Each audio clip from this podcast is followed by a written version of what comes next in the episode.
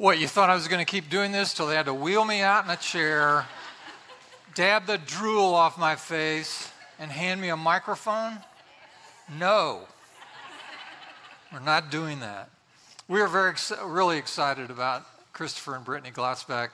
I would introduce them to you this morning, except they're next door at the four five six doing ministry over there. By the way, Christopher will stay in his uh, leadership role with one eighty and young adults through this school year. So all of your parents and students, uh, stay calm about that. And uh, we'll be working on his replacement as well. So good things ahead. Indeed, the best is yet to come. Well, I- I'm really excited about this series we're beginning today. We're calling it This I Believe. I couldn't imagine a topic more pertinent to the questions being asked in our culture today, to the to the uncertainty, the confusion, the the seeking that is happening across uh, our culture in so many ways, so many dimensions. And so what we want to do the next thirteen weeks is we want to understand the basics of our faith. What are the essentials that we believe? What are the foundations of the Christian faith? Just to reaffirm our faith and encourage one another Uh, to to walk in that to walk in that faith. Uh, the manual that we're using is a book called Disciple. If you haven't received your copy, you can buy one on the way out. They're two dollars, sixty-six, seventy, sixty-seven pages, very helpful. That'll lead you through all the topics for these next thirteen weeks. And by the way, the word disciple, literally translated, means learner. And so that's who we are. We are followers of Jesus. We're in the school of Jesus, trying to understand his will and his ways. And these next thirteen weeks, we're very excited about laying a foundation for the essentials we believe. So today, we want to launch this by really starting with the cornerstone of our faith, John's Gospel, chapter three. I want to read for us verses sixteen to twenty-one, John three, sixteen to twenty-one. If you have your Bibles, you can turn there. Of course, we'll project the words. Our custom is to stand to hear God's word. Thanks for doing that as you're able. John three sixteen, for God so loved the world that he gave his one and only Son, that whoever believes in him shall not perish but have eternal life. For God did not send his Son into the world to condemn the world, but to save the world through him. Whoever believes in him is not condemned, but whoever does not believe stands condemned already, because they have not believed in the name of God's one and only Son. This is our verdict. Light has come into the world, but people love darkness instead of light, because their deeds were evil. Everyone who does evil hates the light and will not come into the light for fear that their deeds will be exposed. But whoever lives by the truth comes into the light, so that it may be seen plainly that what they have done has been done in the sight of God. I mean, God inspire and instruct us through his word today. You may be seated. Thanks so much. Now, the cross has always been considered the symbol of the Christian faith. We see it everywhere. It's adorned uh, in jewelry. It's, it's uh, depicted and symbolized on buildings and here and there. Most churches display crosses. Uh, it, it, it's, a, it's a phenomenal thing. Many of the great cathedrals of history have been built in the shape of a cross. On and on it goes. One, one third, think of this, one third of all the Gospels is about the death of Jesus, about his death. It's curious, isn't it? Holy Communion, of course, is about the broken body and shed blood of Christ. Uh, churches sometimes are constructed, et cetera. The Apostle Paul said in First Corinthians chapter two, I resolved to know nothing while I was with you except Jesus Christ and him crucified. That's kind of a definitive statement from a ministry. When I was with you, I only really had one message, Jesus and him crucified. Most leaders who have impacted the world, changed history, impacted the nations of the world, most of them are remembered because of the impact of their lives.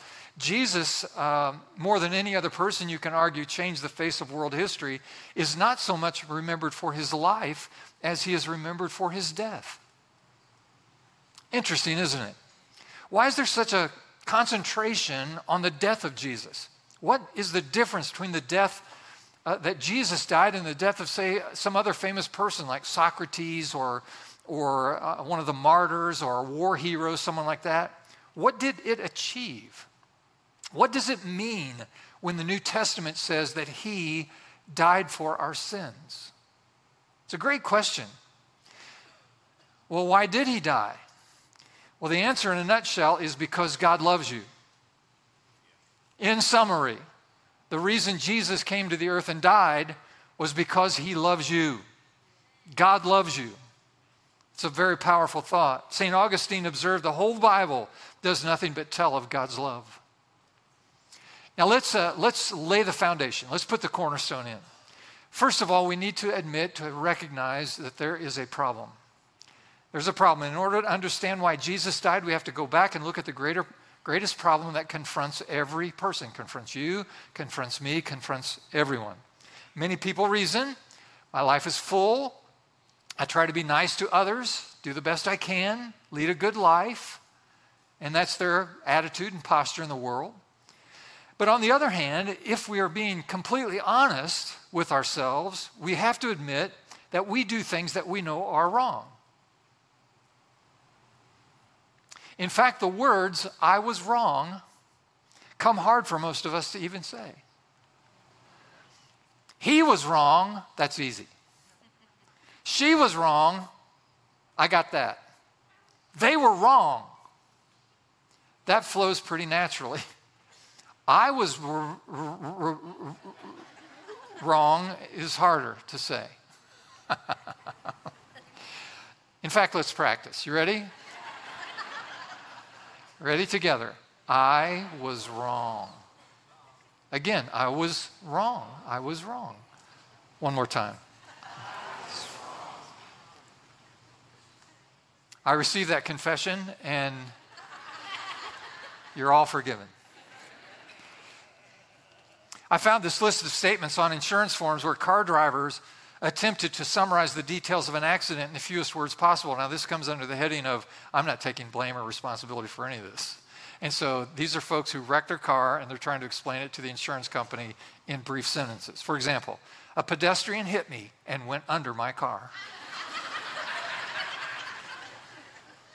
Another guy said, a guy was all over the road. I had to swerve a number of times before I hit him. I pulled away from the side of the road, glanced at my mother-in-law, and headed over the embankment. That could happen. Please don't raise your hands. In my attempt to kill a fly, I drove into a telephone pole.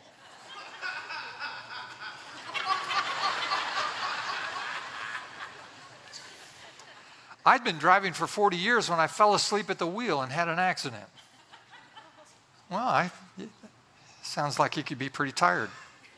I saw a slow-moving, sad-faced old gentleman as he bounced off the roof of my car. It's kind of a visual. You can kind of see that one. I was thrown from my car as it left the road. I was later found in a ditch by some stray cows.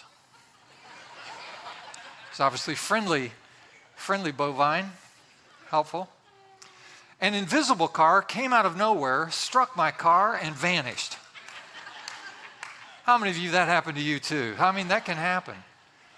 Here's the last one. I was on my way to the doctor with rear end trouble when my universal joint gave way, causing me to have an accident. That one is open to interpretation. Not sure what it means.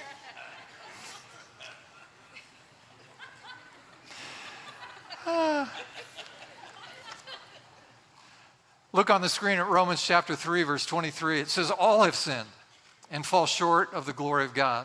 In other words, relative to God's standards, we're all falling a long way short. If we compare ourselves to, say, an armed robber or a child molester or even our neighbor, we might look good compared to them. But when we compare ourselves to Jesus Christ, we see how far short we fall. I occasionally muse about my... my uh, college basketball career. My first college basketball game as a freshman at Valparaiso University was uh, against Notre Dame in South Bend, uh, full house, about ten thousand people in the arena there.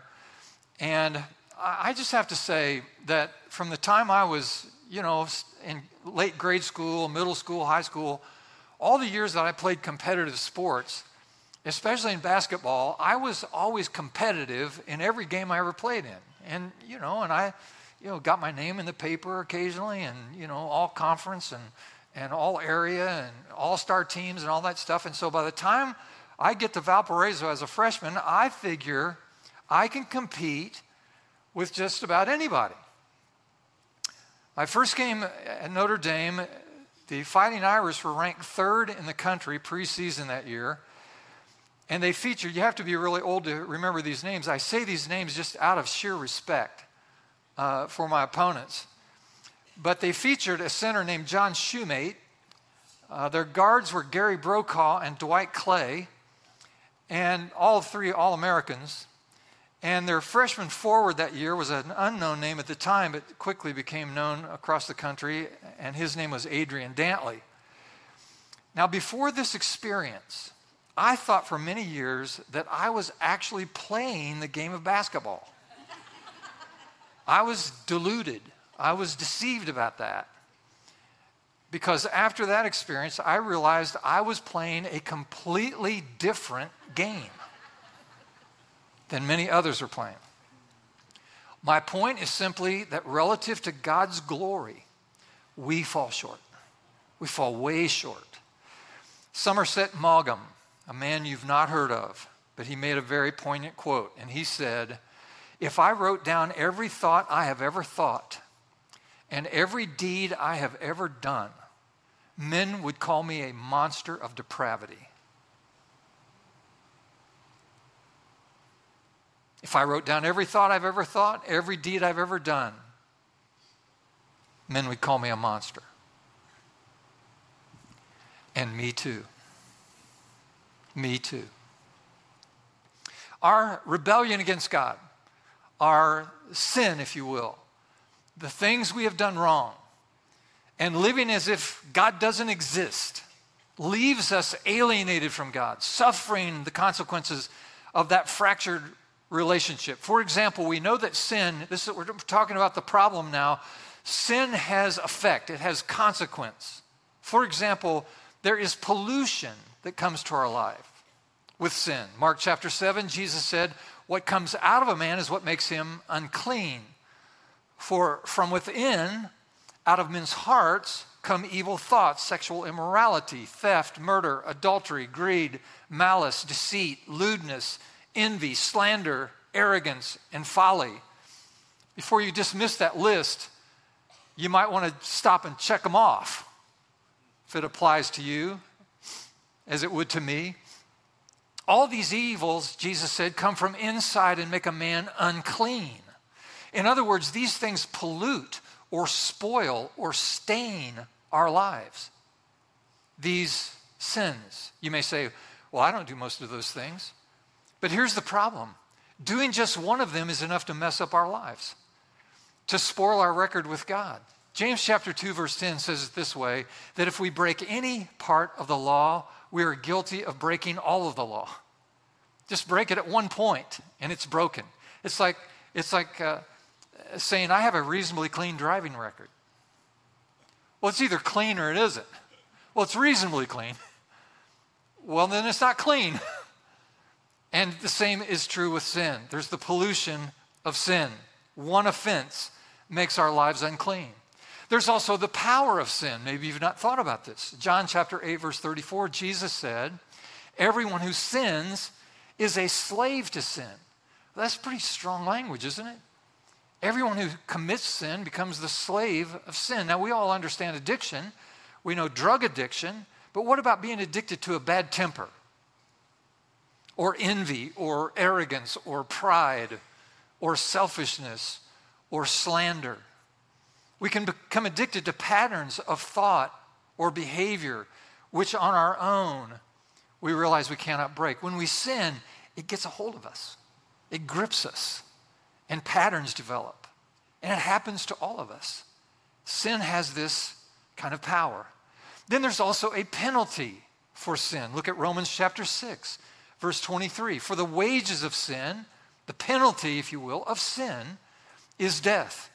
There's something within the human nature that cries out for justice. I mean, we all have this sense of justice. When we see uh, f- film footage of places in the country or other places around the world where human beings are mistreating other human beings, something rises up inside us. That's not right. That is so wrong. That is so bad. That is evil. Some, something should be done about this. Or when we see animals mistreated or the planet mistreated, you know, we get all exorcised about that. You know, we get, that, that annoys us. That bothers us. But let me remind you of something. It's not just other people's sins that deserve punishment. It's our own sins as well. And so there's a penalty for our sin. Finally, we can say there's a partition created by our sin. We all know what a partition is. It it separates, it divides, it keeps uh, things apart, people apart. And so when Paul says the wages of sin is death, he's not merely talking about a physical death, but he's also talking about a spiritual death. And ultimately, if you stay in a death condition in your sin, the wages of sin is death. You stay in that death condition. Not only is it physical death and spiritual death, it can become eternal death, eternal separation from God. Look at Isaiah fifty-nine. Surely the arm of the Lord is not too short, not too short to save, nor his ear too dull to hear. In other words, God is perfectly willing and able to forgive us and to save us. He can do that. But your iniquities have separated you from your God. Your sins have hidden his face from you so that he will not hear. So just like any relationship, this shouldn't come as a surprise to us. Anytime we offend someone or we are offended by others, it separates us in our relationship from that person. And the same thing happens in our relationship with God, that our repeated activities of sin continue to separate us from our relationship with God. The things we do wrong creates this barrier, just like anything else. And so there's a problem, this sin problem. And you'll learn in the Disciple Manual that this began in the Garden of Eden, and that Adam and Eve, the first people in the world, they failed at this point. And original sin came into the world. And now sin has been inherited by all of us, this nature, this tendency, this bent towards sinning. And not only do we have inherited sin, but we all also have the guilt of sin because of the practice of sin in our own lives. So there's a problem. Sin pollutes, it has power, there's a penalty to it, and it separates us from God. But here's the good news. Here's where the message turns today in this foundation. There's a solution. God has made a way for us. The good news of Christianity is that God loves us, and he did not leave us in the mess that we made of our own lives. He came to earth in the person of his son to die instead of us. This has been called the self-substitution of God. Now, this is just a fancy theological term of saying that God took our place. The substitutional atonement is this theological term that reminds us that God subbed in for us. What we deserved, Jesus took on our behalf. If you'll look at First Peter chapter two, verse twenty-four, it says, he, Jesus himself, bore our sins on his body. Our sins on his body. The penalty due to us, Jesus took for us as a substitute. By his wounds, you have been healed. Your sin on his body. Your wounds healed because of him. This is really, really an amazing story. This is glorious good news that God has substituted himself to take what we deserved onto his own body. It's an amazing thing. Now, how did that play out? Well, we know it was the agony of the cross. Isaiah fifty-three, verse six, we all like sheep have gone astray. Each of us has turned to his own way, and the Lord has laid on him, think of this, has laid on him, Jesus, the iniquity of us all. So we know that on the cross, Jesus not only suffered the physical horror and torture of that kind of death, but that God, literally, this is hard for us to get our minds around, but this is the, this is the truth, this is what we believe, that God actually took all of the iniquities of all of us, all of the sins you've ever committed, all of us have committed, and he laid them upon the body of Jesus. So he not only suffered physically, but he carried the weight of the sins of the world at the cross. Uh, that's mind-boggling. That's overwhelming, hard to comprehend. But this is what we believe, and this is what the Bible promises. And so then you have to choose. The solution is there, but you have to choose God's love for your life. You see a verse of Scripture there. It's in First John. It's a beautiful verse. And it says, we have come to know and believe the love he has for us. Know it and believe it. Back to our original text today from John three sixteen. John three sixteen says, for God so loved. For God so loved. Most people in the world believe there's a God or gods out there somewhere, that there's a higher power, higher powers here and there. Most people believe in God. But you have to choose. Listen, I'm, I'm talking about choosing the love of God for your own life. And when you choose the love of God, you have to pick the right God, because there's a lot of phony, false, counterfeit, unqualified gods out there available in today's world. Let me mention a couple of them. First, there's a, there's a gruff and cranky God available. He's not in a good kind of mood kind of God. He's, he's just angry all the time. Now listen to your pastor.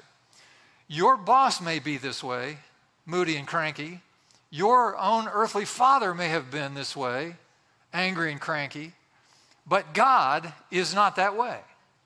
He's not grumpy. He's not cranky. He's a good God all the time.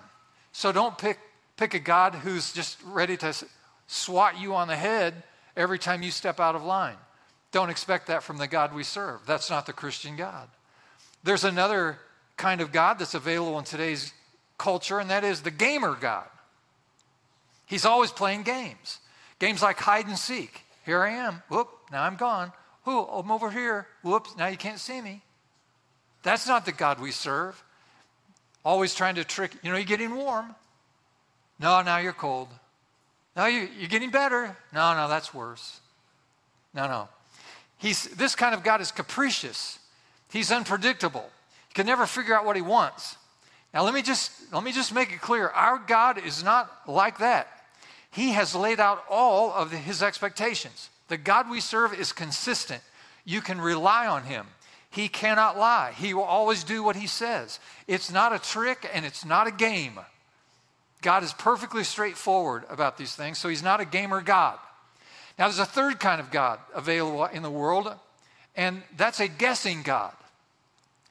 This is the kind of God that people who are performance-based, religions of the world that expect certain performances from their followers, and this is a God that you have to guess about. I think he's happy with me today, but I can't be for sure. I think I piled up enough credit points this week. Maybe I'm in good standing with God, but who knows? This is a, this is a performance-oriented religion. Christians many times fall into this pattern as well. You know, the scales of ju- God's justice are before us, and if we, we put up more tokens on the good side than on the bad side, hopefully by the end of our lives, and people who are performance-based in their religious affiliation come to the end of their lives, and they're just hoping, you know, I'm, I'm about to die. I sure hope, I sure hope my scales tip in the right direction, because otherwise I'm in trouble, and I just have to guess, because God is unpredictable this way. Who knows his method of keeping score? Let me just say very quickly and very emphatically, this is not the God of the Bible. This is not a guessing God. Let me tell you the most unique qualification of the Christian faith. This is what primarily separates Christianity from all the other religions in the world. And you can name whatever religion you wish. The thing that separates Christianity from every other idea, every religious, religious philosophy, is the subject of grace. The unmerited, unearned, undeserved favor of God. Let me just remind you of something. There are no good people going to heaven. Being a good person does not qualify you for going to heaven, whatever a good person you think might be.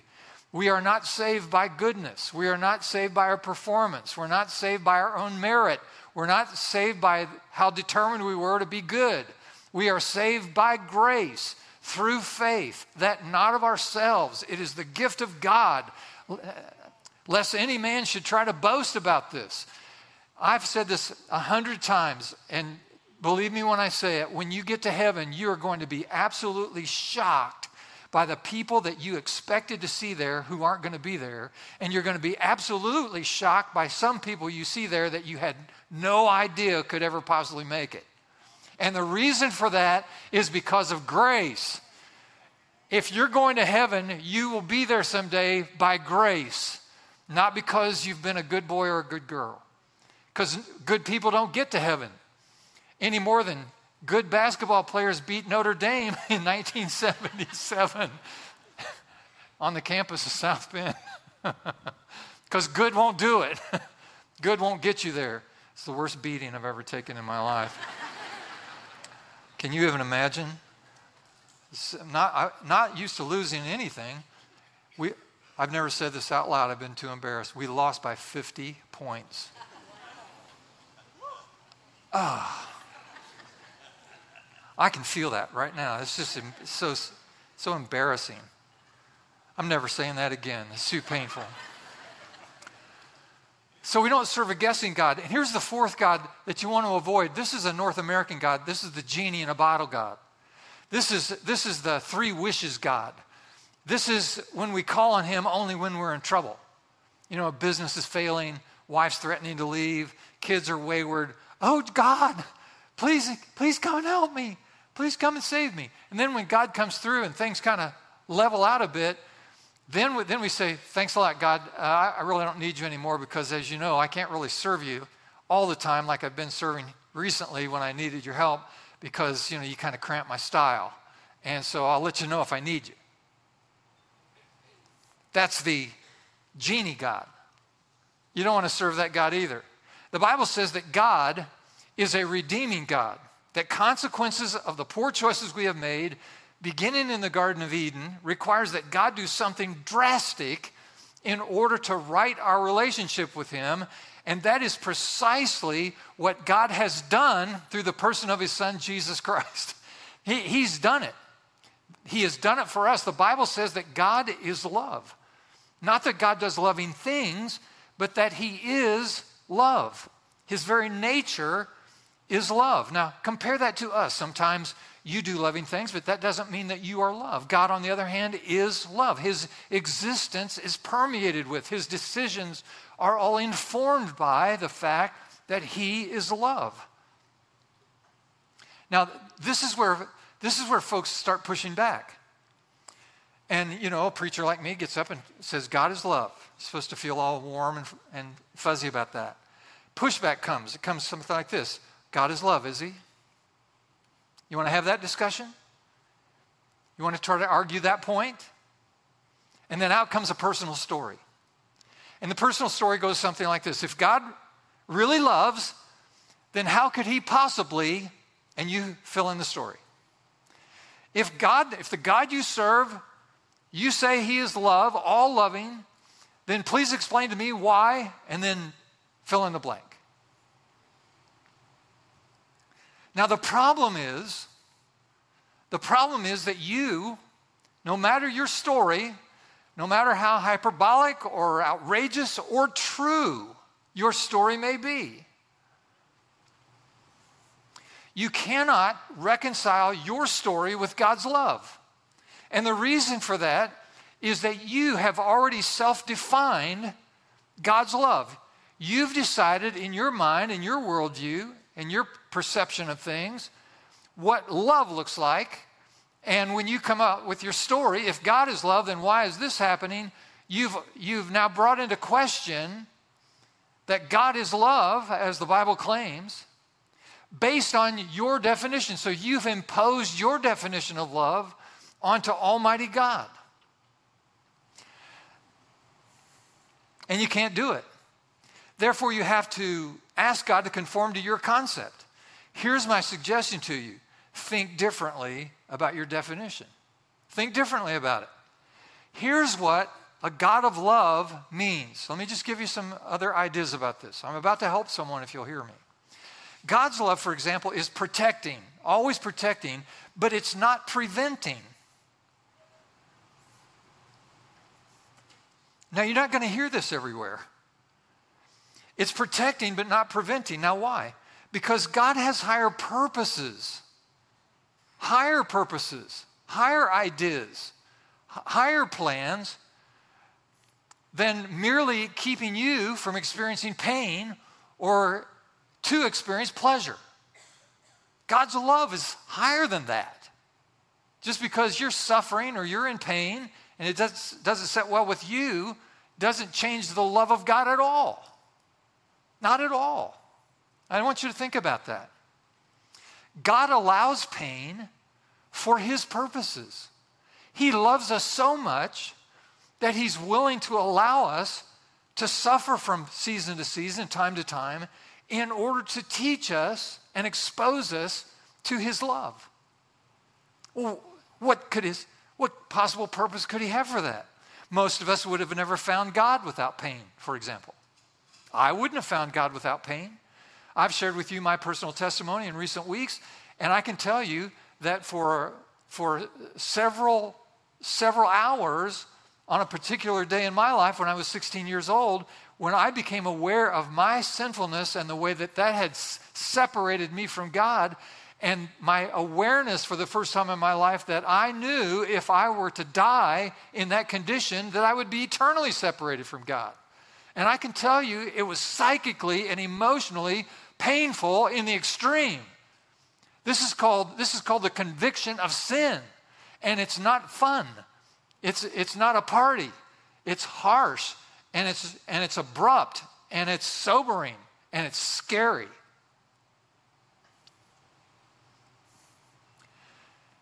And I've concluded that God loved me so much that he was willing to put me through that kind of suffering and pain so that I would come to him.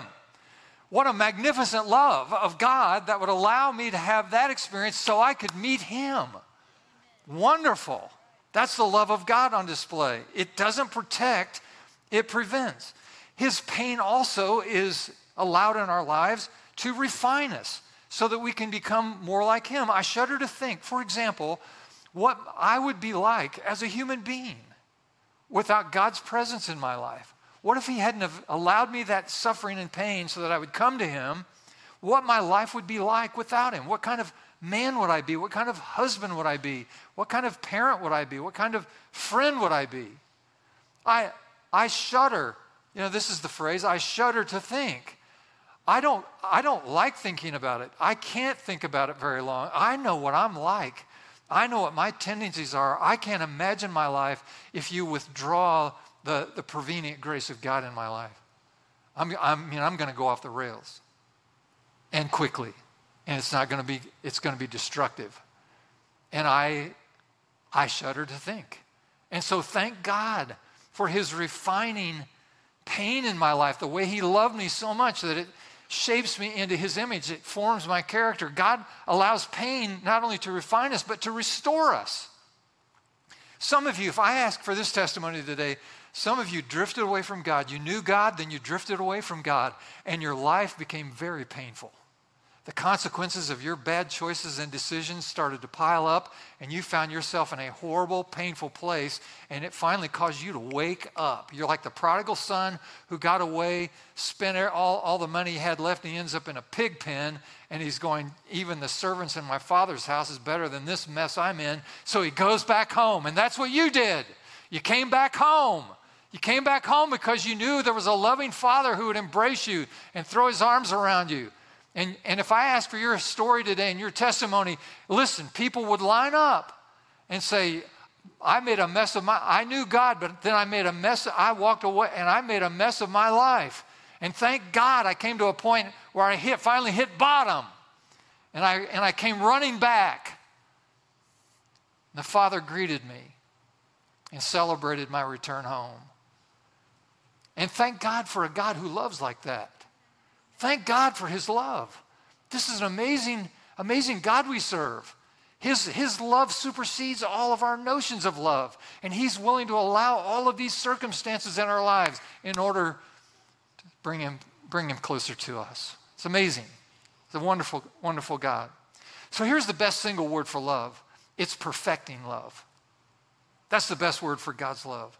You're under construction, my friend. There are going to be hard times. There are going to be difficult times. There are going to be refining times. But remember, nothing comes into your life that God is not aware of. Nothing comes into your life that he doesn't choose to allow. Nothing comes into your life that he is not ultimately designing for your good. All things working together for good. Nothing comes into your life that God is not carefully measuring so that it produces the best possible result. These momentary light afflictions are producing in us an eternal weight of glory. For the joy set before him, Jesus himself endured the cross, suffered the shame. Why? So that we could all be part of the family.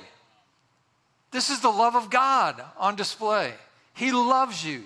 The Bible says his eyes are upon you. You are never far from his thoughts. He counts the number of hairs on your head. You know, that's a running count. But he's counting. He's paying attention to you. He saves your tears in a bottle, the Bible teaches.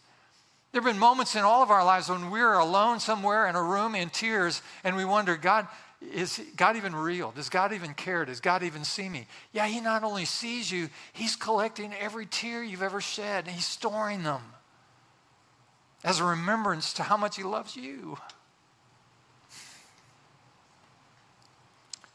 So we must allow his love to be what it really is, a perfecting love. This is good preaching. This is good preaching. I don't know what you put in the offering today, but I, it's... I,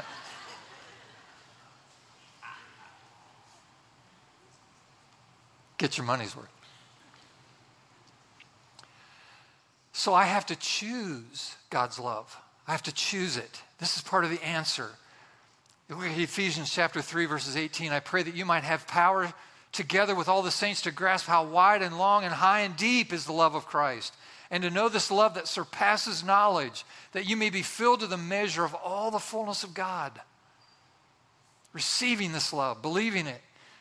This is the key that unlocks the promise of John three sixteen. For God so loved the world that he gave his only son. Whosoever believes in him should not perish, but have everlasting life. Max Lucado wrote, John three sixteen is the hope diamond of the Bible. It's the centerpiece of the Bible. It's the cornerstone, the foundation of our faith. Everything flows from this central truth, and none of it will make sense to you until this makes sense to you. For God so loved the world that he gave his only begotten son. So there's a solution. There's a problem.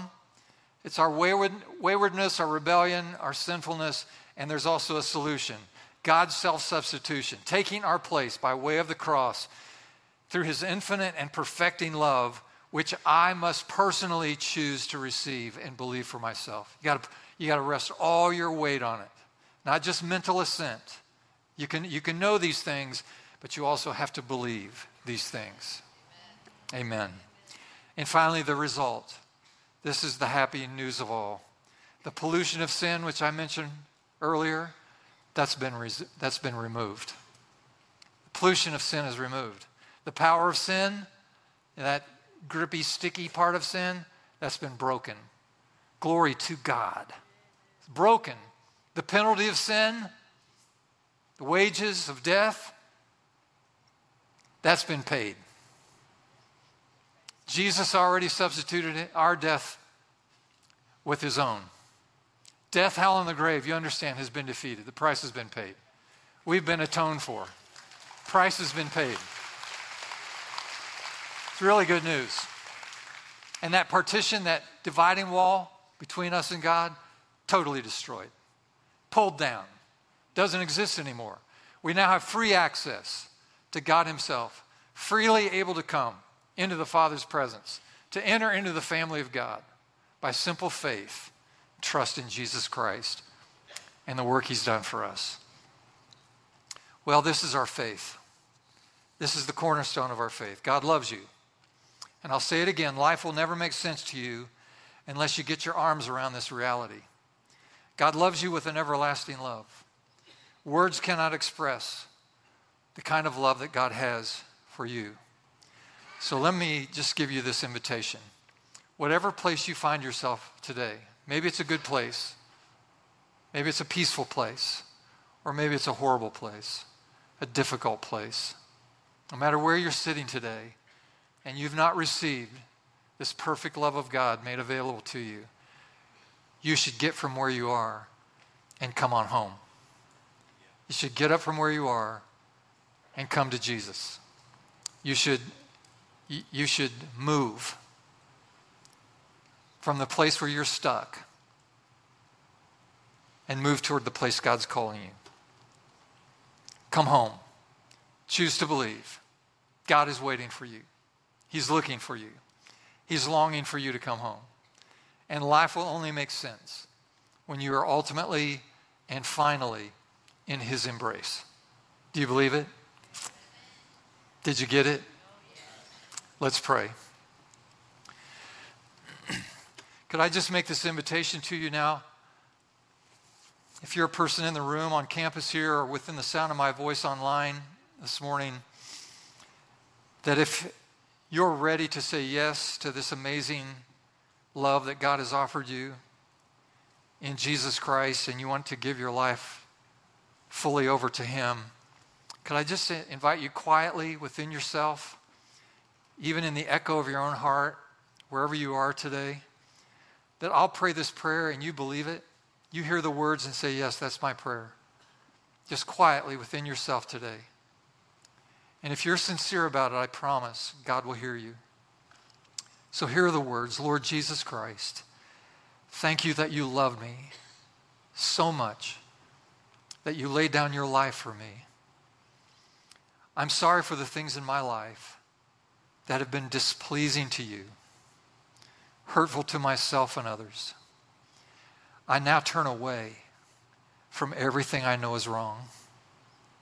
Thank you for your gift of forgiveness and new life. I choose you.